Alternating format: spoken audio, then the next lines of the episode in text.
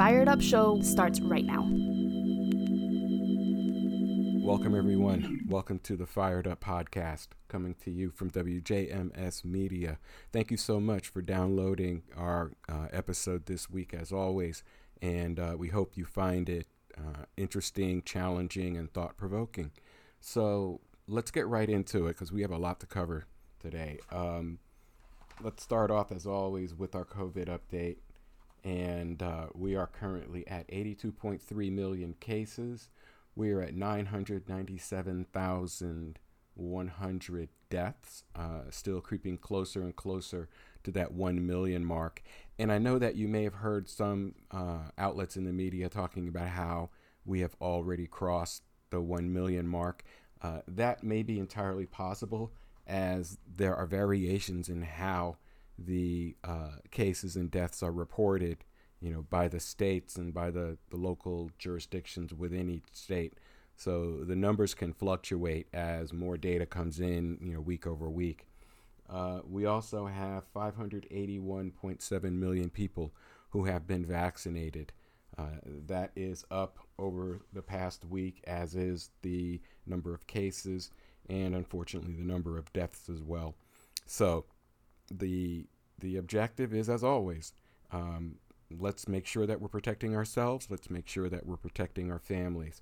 Uh, we do notice, and we are receiving news reports that cases, especially of the BA2 variant of the Omicron uh, Delta uh, variant, is uh, expanding in this country. And I have seen some preliminary stories uh, coming out of news media that there may be yet another variant that is starting to uh, appear in some places in this country. So, you know, it, it is still not time, people, to stop the safety protocols that we have been practicing for the last two and a half years. Uh, and, you know, the, the increase in the number of cases and all of that just is more evidence of that. So let's make sure we're doing what we can to uh, keep ourselves our families, our communities, and our country safe. Okay? All right.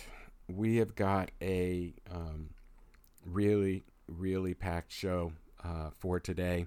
Uh, if you heard the podcast uh, prior to this that came out last week, uh, we were talking, of course, about the leaked memo that seems to indicate that the Supreme Court is poised to either overturn or substantially uh, weaken the Roe versus Wade uh, decision that was decided in 1973. And we talked about last week um, what that would mean uh, from you know something of a, a political impact standpoint. Uh, we're going to continue that. I've uh, been digging and I've gotten more information. Uh, one of the things that that came to me from one of my media sources was a discussion uh, that raised an interesting question. Uh, I'm going to raise the question now and then come back to it at the end of the show. Uh, the question is that why has Republican women not been more vocal uh, over what their party is doing to, um, you know, to women's health issues that would impact them directly? I mean, this is going to impact, you know, all women uh, in the country. But if you're a Republican woman, um, I, I have not heard uh, or, or read uh, a whole lot of, you know, outrage from Republican women. Uh, so I went and did uh, a little bit of digging to see what I could find. And uh, we're going to take a couple of different looks at it in this show. So there was an article that came out of the Wisconsin Examiner, and it's by uh, James E. Garcia, and it came out on May 10th.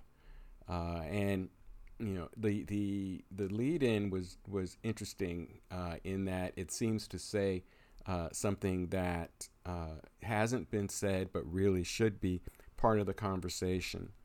Uh, he said there's a reason for the Declaration of Independence uh, and it reads, "quote All men are created equal," close quote, and not not and not rather all men and women are created equal. Uh, simply stated, the founding fathers were all white guys who didn't think women were their equals. And again, this is by James Garcia from the Wisconsin Examiner. Uh, in fact, uh, he continues, the signers of the Declaration of Independence and the Constitution after that basically regarded women as their property, at least as far as the law was concerned. Uh, it goes on, it wasn't until the passage of the 19th Amendment in 1920 that women would even win the right to vote. And it wasn't until the 1965 Supreme Court decision in Griswold versus Connecticut that uh, states outlawed the use um, that states outlawing the use of contraceptives like the birth control pill were tossed out.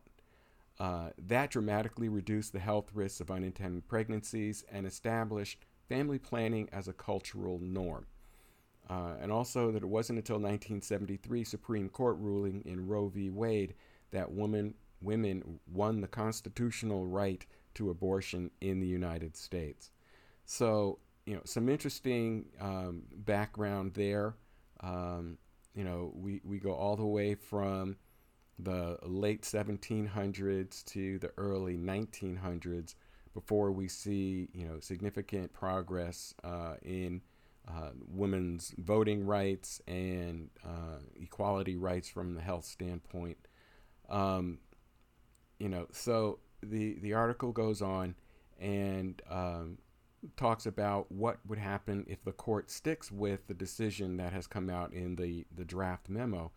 And he cites, assuming the court sticks with its decision, and there's no reason to think it won't, as many as 26 Republican controlled states across the nation could soon outlaw abortion again, leaving democratically controlled states to serve as safe havens for women seeking the procedure.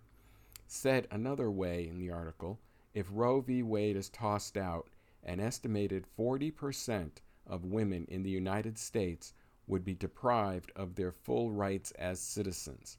Uh, and, that's, that's a talking point you don't hear um, being mentioned.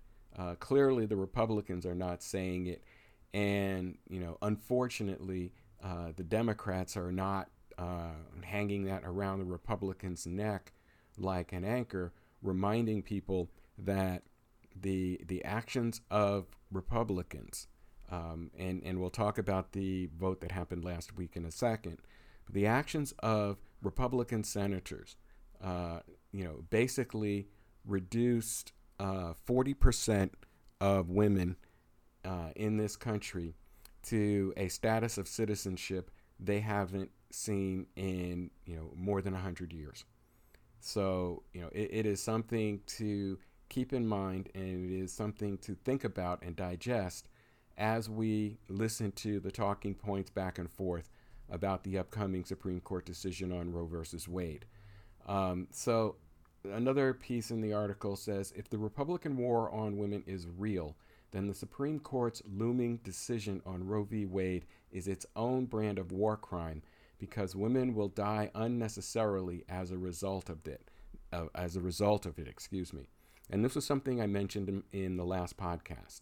Um, one of the things to consider is that one of the key uh, benefits of the Roe versus Wade decision and the Casey decision that followed it was that it made the medical practice of you know terminating pregnancies much more safe. Uh, many women uh, in, in, in the days before 1973 um, you know, died from you know, botched abortions or you know, unsafe or unsanitary conditions, uh, Im- improperly trained or, or unskilled people performing the procedures. Um, and this particularly hit the low income communities and the communities of color. Um, and, you know, it, it was the, the age of the, you know, as, as the article says, the grotesque reality of the quote, back alley abortions, which will return. And women seeking an abortion in states that decide to ban the practice again will be regarded as criminals. And that's a key point. Let's put a pin in that because we're going to talk about that in some detail on this uh, on this podcast. So, you know, the the Republicans may have made a strategic error here in terms of the approach to the upcoming midterms and beyond that to the general election in 2024. And that's this. The problem with declaring war on American women is that they still have three powerful weapons they can use to defend themselves the right to vote, the fact that they constitute a majority of our nation's voters, and the support of a strong majority of the American people. Um, and, you know, the article concludes by saying, make no mistake, women will fight this decision. Already, thousands across the country have marched in the past week to protest the Supreme Court's looming announcement, and tens of millions will be marching to the polls to make their voices heard in the fall midterm elections and the next presidential election cycle. The, the last paragraph sort of is the uh, ice water throwing the, the chilling touch of reality to it. The great tragedy is, the article states, that even as millions of women are marching and voting, an untold number of women will be dying from botched abortions and medical complications due to unwanted pregnancies, and the blood of those victims will be on the hands of today's Republican Party. So, you know, clearly that, um, you know, that is a chilling message uh, coming out of uh, the Wisconsin Examiner.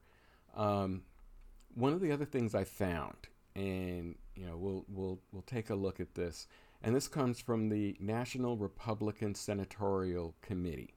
This is the committee of the Republican Party that is um, largely tasked with laying out the strategy for getting Republicans elected, uh, particularly in the Senate, but in other races as well.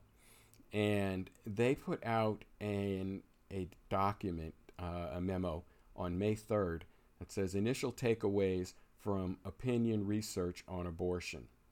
And you know the the idea that this actually preceded the leak of the uh, the Dobbs memo from the Supreme Court, but it was definitely on point with what it talked about and, and how it outlines the Republican strategy for uh, getting the message out about this important decision. Um, one the the first heading is be the compassionate consensus builder on abortion policy. And it says while people have different views on abortion policy, Americans are compassionate people who want to welcome every new baby into the world. Most Americans agree that, uh, point one, abortion should be avoided as much as possible.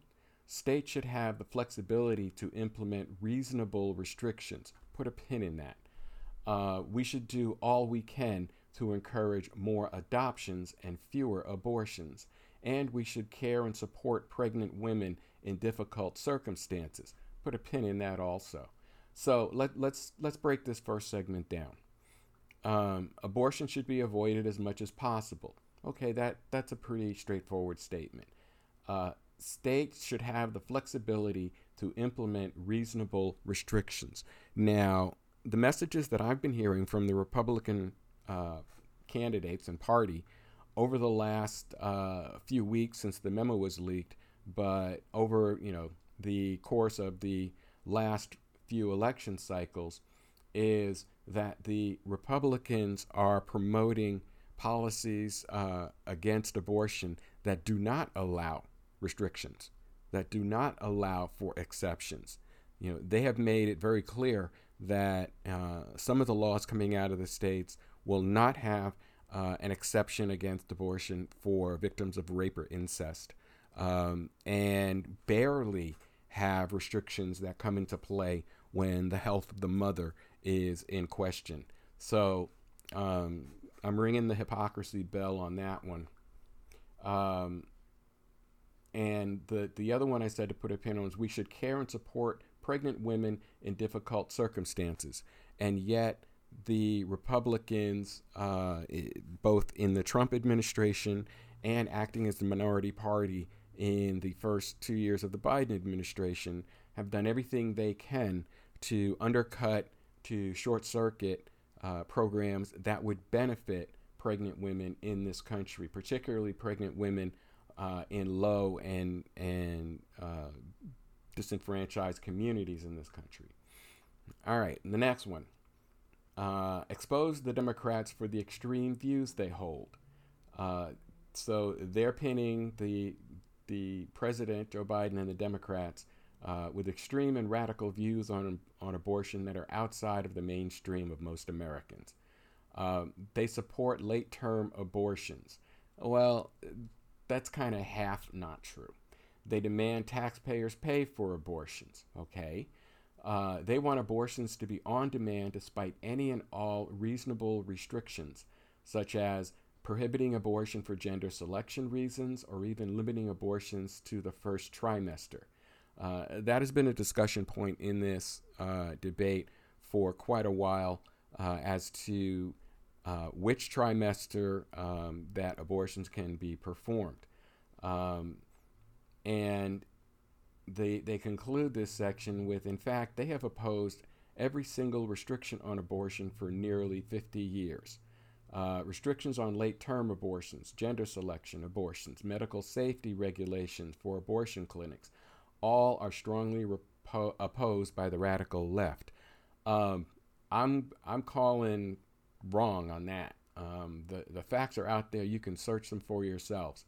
Uh, the Democratic Party has championed reasonable restrictions uh, in the past. They, you know, while again, both sides agree that depending on the term the pregnancy is in, that there are some restrictions that need to be in place. But for the Republicans to say, you know, categorically that, you know, they, they have restrictions on it is uh, an exaggeration, to put it gently. Um, they say forcefully refute Democrat lies regarding GOP positions on abortion and women's health care. And you know, one of the ones that they they um, they cite. So Republicans do not want to take away contraception. That's also a little hypocritical. There are several states that have uh, provisions in their abortion restriction laws or are considering additional restrictions that would limit or eliminate the availability of uh, certain contraceptives. Um, Republicans want to take away mammograms and other health care provided specifically to women. Democrats are in support of women's health initiatives. They, you know, they do support um, getting regular uh, checkups. They do support the full range of women's health care. Republicans do not want to throw doctors and women in jail. Mothers should be held harmless under the law. Okay, this one is a big one. Um, the state of Louisiana has uh, proposed a law. And forgive me while I am fi- while I'm um, finding it. There are actually more than a dozen states are poised to almost immediately ban abortion if the Supreme Court overturns Roe versus, Roe versus Wade. This is from Alison Durkee uh, of Forbes. This was written on May 4th. Um, many states have trigger bans, and we've heard about these and we've talked about these, that would swiftly ban nearly all abortions, regardless of how soon into a pregnancy they are, and classify performing the, fee- the procedure as a felony punishable by prison time. And these states include Arkansas, Idaho, Kentucky, Louisiana, Mississippi, Missouri, North Dakota, Oklahoma, South Dakota, Tennessee, Texas, and Utah. Potential prison sentences could range from two years in Louisiana and one to five years in Kentucky, up to 15 years in Missouri. Um, so you know uh, again the the fact that um, that the Republicans are saying that you know Democrats uh, want to criminalize um, criminalize uh, abortion in states uh, again uh, is not upheld by the facts and by their actions in many states. Uh, again, the state of Louisiana uh, is progressing a bill at present that would make it a uh, a felony murder for the mother to uh, have an abortion that kills the child. Uh, it would make the medical professionals or whoever assists that accessories to that crime. So, you know, listen carefully when politicians are, you know, giving you their talking points. Um, you know, they are, the Republicans are saying that Americans support reasonable restrictions on abortion. Uh, elected officials, not unelected judges, should reflect the consensus of the people. Um, how can you make that statement in the light of what the Supreme Court is saying that they are going to do? Uh, the Supreme Court justices are not elected. The federal uh, the federal district judges and you know the appeals judges, the federally appointed judges are not elected; they are appointed. Um, you know they they give, of course, the science arguments. Um, you know that that say, among other things, unborn babies can feel pain very early. After six weeks, we can hear the heartbeat. That has been uh, under you know back and forth discussion uh, for a long time as to whether you're you're hearing a heartbeat or some other uh, biological function that the fetus is exhibiting, um, and so forth. Um, they're saying call Democrats out for using obsession over abortion to avoid talking about their record. Uh, you know, they they cite the Democrats hold extreme views and those views are out of the mainstream. But their other policies are so absurd, they would rather talk about abortion. Uh, by the same token, Republicans uh, standing in a glass house throwing stones, uh, the Republicans, rather than talking about the, the pros and cons of the content of the uh, draft decision that was leaked, Republicans want to talk about the, the, the action of the leak. They want to talk about somebody leaked the document rather than have a a deep and you know descriptive discussion on what it indicates and whether or not that uh, they fully agree with it or there are areas where uh, they disagree.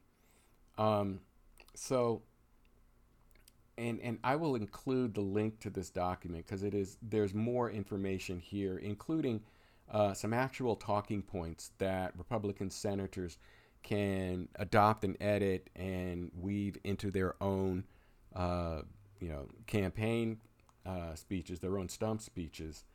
Um, you know, and, and again, I come to one that just seems so glaring.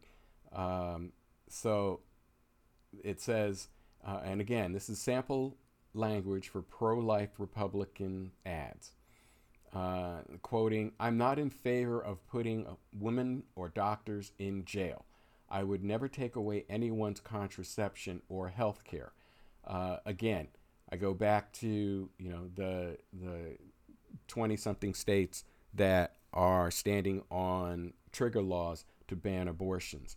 Um, I, I, go back to the the states that would have prison time, uh, you know, and and treat the the having of an abortion or the people performing the abortion as felony criminals. Uh, so, you know, as as with any statement from politicians or those who uh, support politicians and and supply politicians, you know, you have to listen with that third ear. You have to take it with a grain of salt, and you have to be ready to del to go out do research, do your diligence, dig deeper, dig wider, and get to as much of the truth as you can find. So um, let's let's pause here. Uh, we'll take a break for a public service announcement, and then we come back on the other side. Uh, we're going to talk about how this decision uh, could backfire on the Republicans. Uh, some of the risk they are putting themselves and their candidates at by advocating, you know, so strongly on this position. Uh, this is the Fired Up podcast.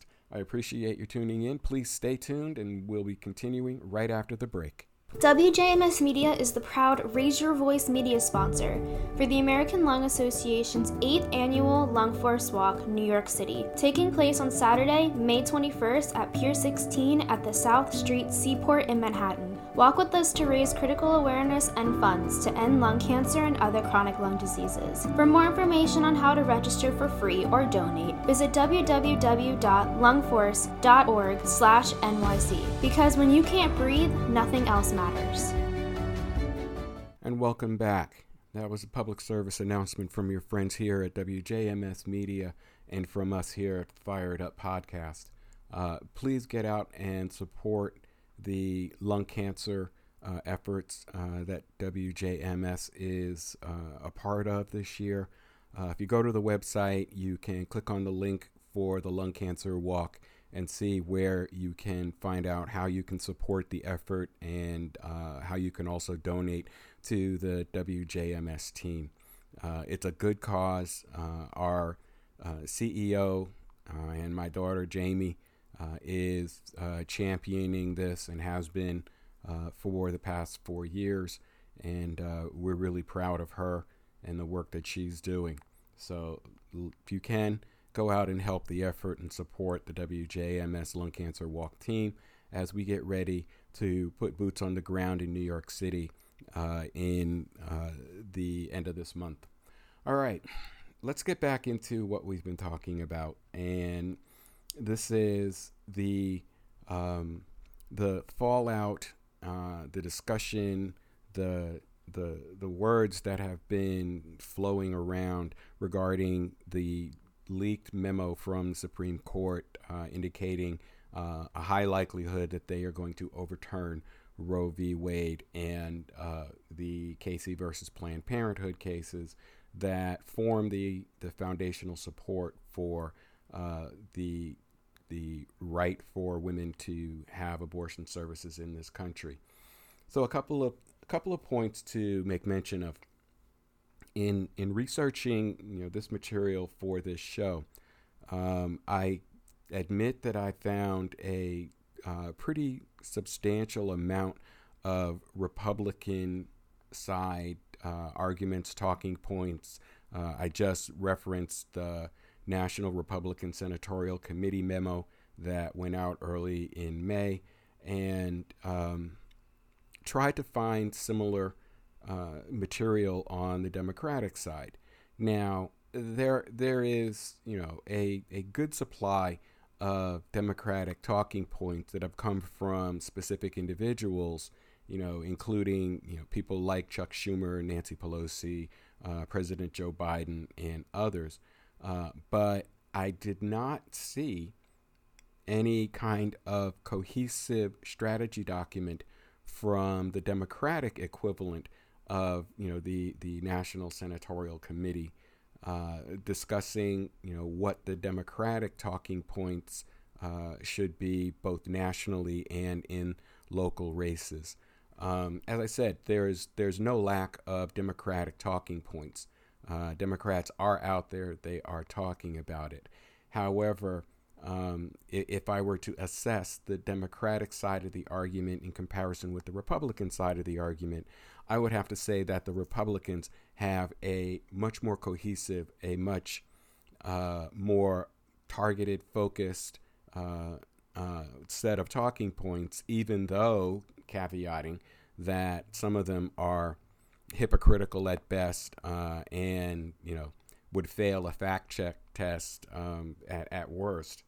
Um, but it just indicates that one of the things that the Democratic Party uh, continually seems to suffer from is that their arguments tend to be uh, less forceful, weaker, uh, less substantive than the Republican counterpoints particularly when the Republicans are in the minority. Uh, we saw the same thing, the same type of approach happen uh, in the first two years of the Obama presidency, where the Republicans were were out in public continually uh, using their message about the efforts they were putting forward to make uh, President Obama a one-term president, their anti-Affordable Care Act uh, talking points, all of these things. The Republicans were were shooting the big guns while the Democrats seemed to be continually on the defensive. So to Democratic candidates out there who hopefully listen to this podcast, um, you you you guys need to get much tougher in your messaging.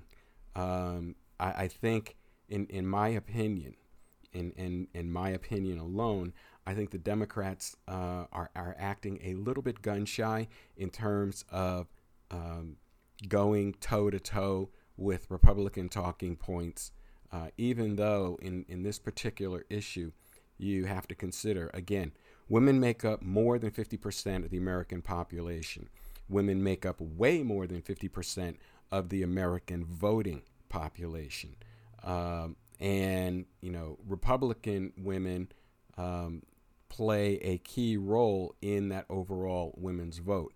Now, you know, I, I have heard some messaging that has come from you know groups uh, affiliated with Republican women, but you know I I raised the question that your senatorial representatives, Republican women, are about are about to um, exercise and and also those those members in the conservative side of the Supreme Court are about to exercise an authority that will take away, you know, your access to a needed healthcare procedure that many women, including Republican women, need.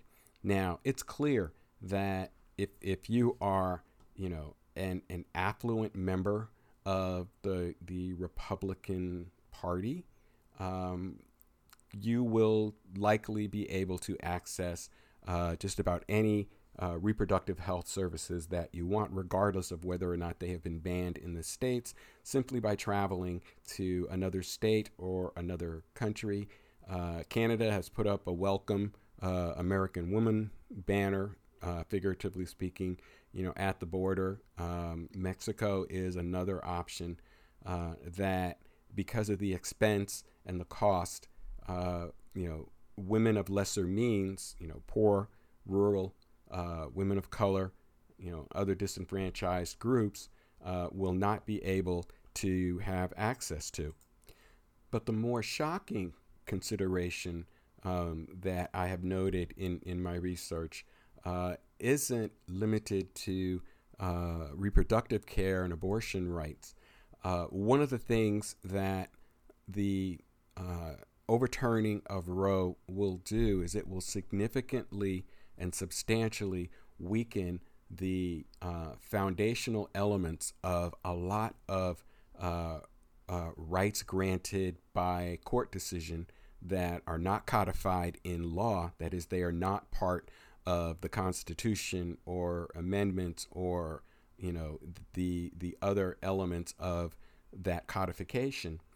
Uh, and this will affect you know a much wider collection of people here in this country, uh, many of whom are Republican, uh, even though they may, in some cases, as we'll get into, uh, they may be keeping a lot of that on some level of the down low. So, you know, one of the things that uh, came out in an article from um, The Guardian uh, that was picked up by uh, the Boston Globe. And, you know, it was written, uh, it came out on May 5th. It was from uh, Martin Pengelly, and I hope I pronounced his name right, uh, of The Guardian. And, you know, it, it is, it, it, it illustrates some, some very key provisions that will occur as a result of the actions taking or provisions that may occur, I should say, they are not cast in stone, um, as a result of the actions taken to overturn Roe v. Wade. Um, you know, said in, in one representative in Louisiana, as I mentioned, Louisiana has advanced a bill to make abortion a crime of murder. As a draft decision that would end abortion continues to spark nationwide protests and um, police in Washington raised non scalable fences around the Supreme Court.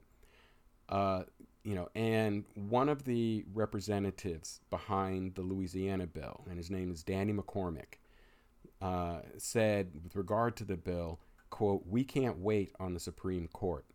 Now, the article talks about that since the draft ruling that seemed set to overturn Roe was published by Politico uh, on you know, Monday night a week ago, Democrats have warned of a likely torrent of challenges to established rights.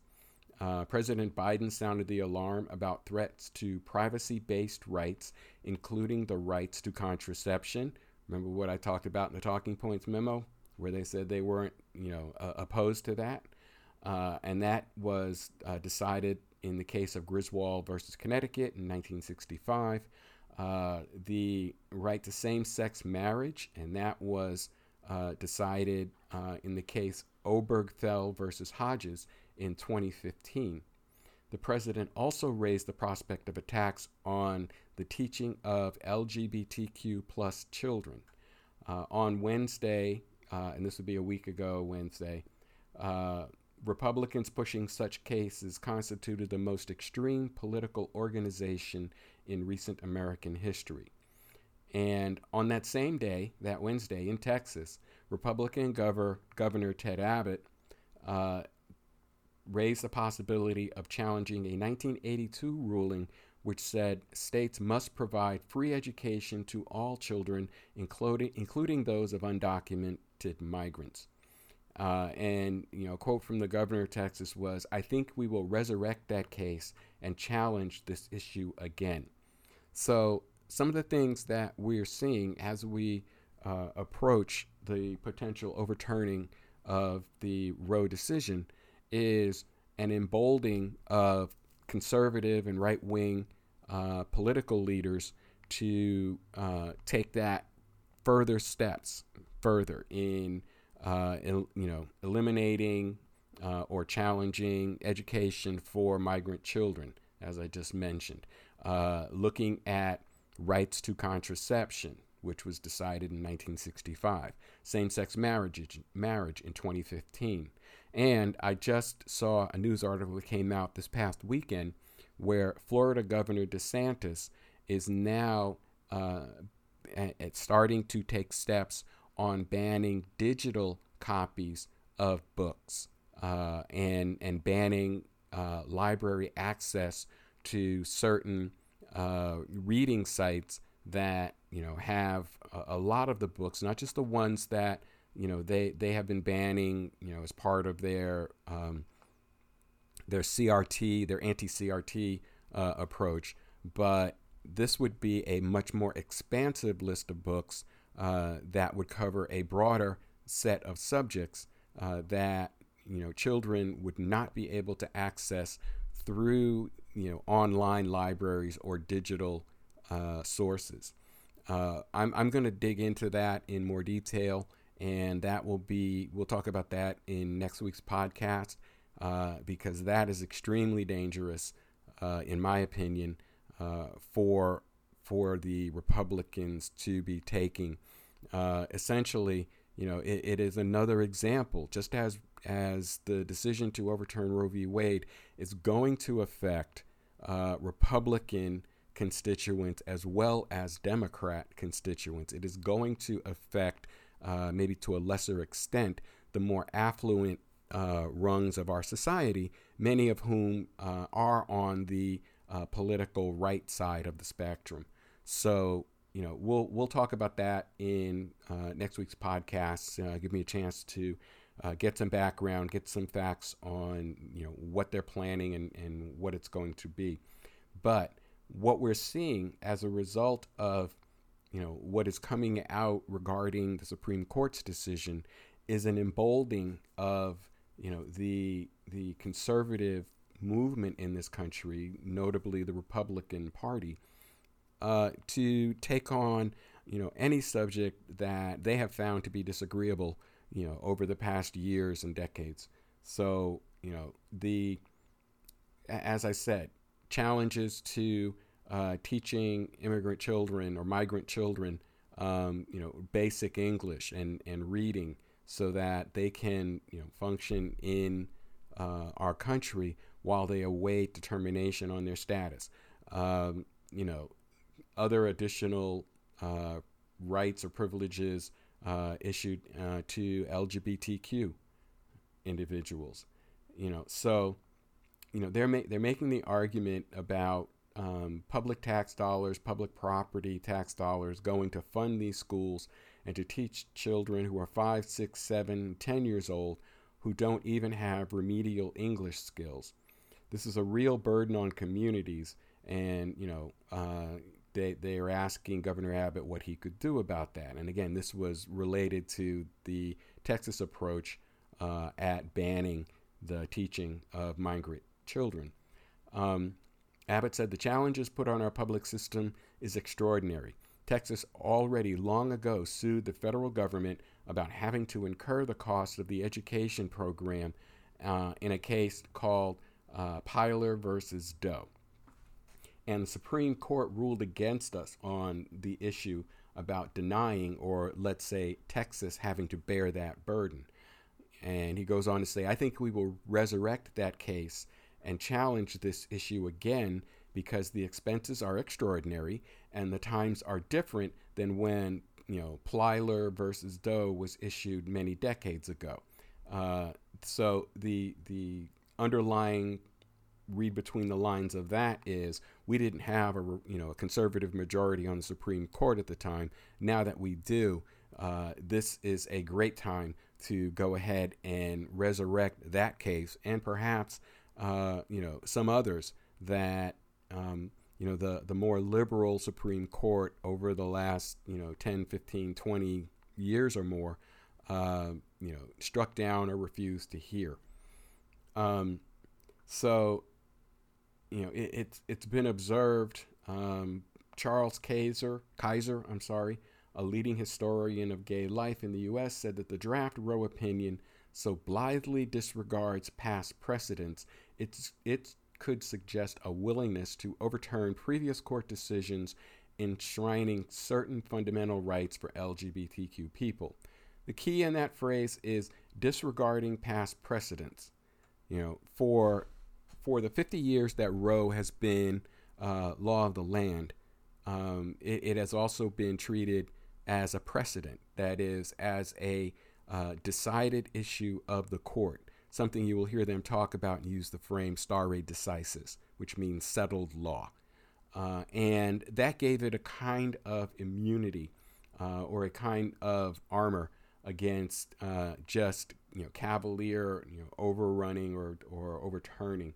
Uh, however, you know a concerted effort to overturn it by a majority of the court uh, is has been you know the one thing that could be done to overturn such decisions.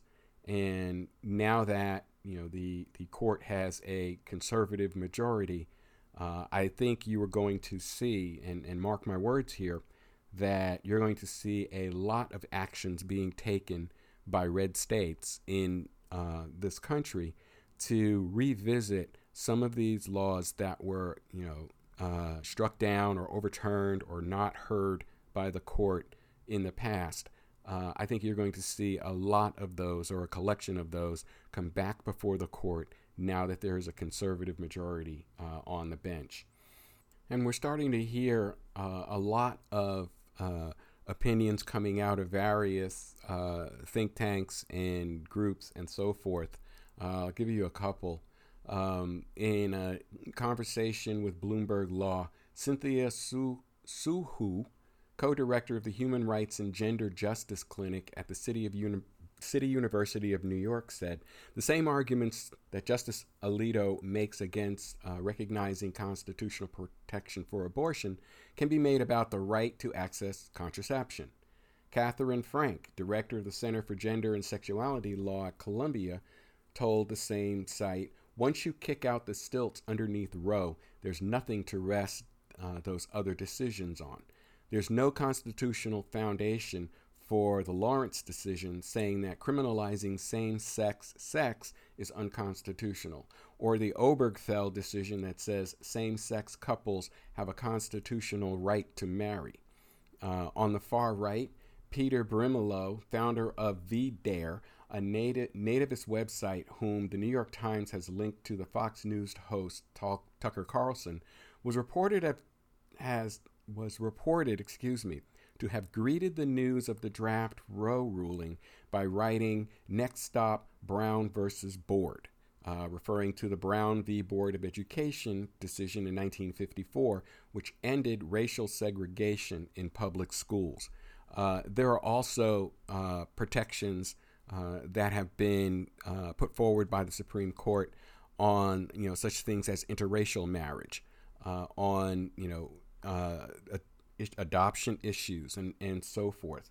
So, you know, the the idea that overturning Roe v. Wade is going to be a one shot deal uh, is something that uh, really doesn't uh, hold water. So, in, in thinking all of this, you know, you, you, you have to wonder uh, why the Republicans uh, are so adamant on going this route, number one, and have they thought through what this uh, could cost them. Uh, to the former question there, I'm pretty sure that you know they have been anxiously awaiting for this opportunity for a long time. So you know, as soon as a uh, conservative majority was seated on the bench, uh, the plans were, the moves were being undertaken to move this forward. To the second part of that question, did, have they thought through what the backlash might be? Uh, there's an article that uh, was written by Maya King, Alexander Burns, Dan Simmons, and Ryan Patrick Hooper. Uh, and this was in the New York Times on May 13th. And it talks about that very question how overturning Roe v. Wade could backfire for Republicans. So, you know, what they're saying is, um, you know, how for months Republicans have been poised to make inroads in the diverse and economically comfortable suburbs of cities like Atlanta. Now, they are looking at ways to use uh, these decisions uh, as wedge issues to regain that access and uh, return Georgia to a a red state or a less purple, more red state than it is, you know, now after the 2020 election.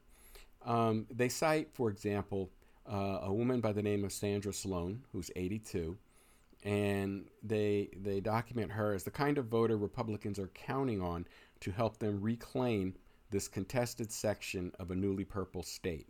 Yet Sloan, retired high school teacher who lives in Atlanta's upscale Buckhead neighborhood, is uneasy about the party for one main reason. And she, she's quoted as saying, I'm a Republican, but I still believe that it's a woman's right to choose, she said. And that is a key and critical component of the kind of argument that Democrats need to be exploiting uh, with all their might to to paint that picture that yes, you may be a Republican, but they are taking away your right to choose. They are restricting you know the uh, available medical procedures that are that are available to you as a result of the fact of getting rid of uh, the abortion provisions. Many of the clinics that provide these services also provide other female health services that uh, will perhaps uh, be forced to close and thereby uh, depriving uh, many women, including Republican women, including affluent women, uh, of access to these uh, needed uh, services uh, within a close proximity to where they live. And again, you know, if you're an affluent Republican woman, uh, you will likely have no problem uh, replacing, you know, the local medical services with some that require a little bit of travel and a hotel stay. Uh, but if you are a poor or working class uh, woman in many of these states, um, that option uh, is is going to be very difficult, if not impossible. So, it, in, you know, the article goes on. Uh, should the Supreme Court strike down Roe in the sweeping manner of Justice Samuel Alito's draft opinion, it would unleash a ferocious state by state battle over, abortion, over abortion regulations and introduce a new, powerful issue into the calculus of voters who might otherwise be inclined to treat the midterm election as an up or down vote on Biden's performance. Moderate women who have tilted back toward the Republicans might now have second thoughts. young people who felt let down by Biden could well find motivation to vote Democratic out of a feeling of fear and indignation about the Supreme Court. Um, you know, so as I said earlier, the arguments that I'm hearing from the Democratic side, um, although they're there, they are they are being talked about. Um, the ferocity clearly lies on the Republican conservative side of the of the of the balance. Um, but the article talks about national Democrats have indicated they intend to campaign on the issue before the midterms in November. On Wednesday, Senate Democrats voted to provide a broad guarantee of abortion rights nationwide, although they knew the bill lacked enough support to overcome Republican opposition. And as, in, the, in the last few minutes we have, let me dig into that a little bit, and we'll we'll likely talk more about it in the next episode. But essentially, the Democrats put up a vote to to codify Roe versus Wade as law rather than a judicial opinion, uh, and thereby make it impossible for the Supreme Court to over to overturn it or undermine it. Um, not saying that it couldn't be eliminated; it would require a you know a 60 vote majority in um, Congress to do it, but it would it would protect Roe from the uh, Supreme Court just going in and, and, writing a new opinion and, and throwing the switch to turn that off. Um, that vote did not pass, uh, and it was expected that it wouldn't pass. All 49 Republicans, I'm sorry, all 50 Republicans voted against it, and Democratic Senator Joe Manchin uh, voted against it as well, thereby uh, scuttling that that uh, effort. Um, you know, and we're going to see more battles like that, particularly in closely divided states and congressional districts around the country. Many moderate voters suddenly find themselves choosing between a Democratic Party that has disappointed them since taking power in 2021 and a Republican Party newly emboldened to enact a right wing social agenda that makes many voters deeply uneasy. That could create a major challenge for Republicans in their efforts to win back the centrist and center right communities that shunned them during the Trump years and turned America's suburbs from areas near Atlanta and Philadelphia to Minneapolis and Salt Lake City into at least temporary political desert for the Republican Party. That exodus was particularly pronounced among centrist and even Republican leaning white women a constituency that tends to favor abortion rights with modest limitations. So, you know, as we as we wrap up this episode, some food for thought. Number one, uh, it is clear that um, you know women, you know, are starting to uh, flex their political muscle around this issue, and and the others that I've talked about like it.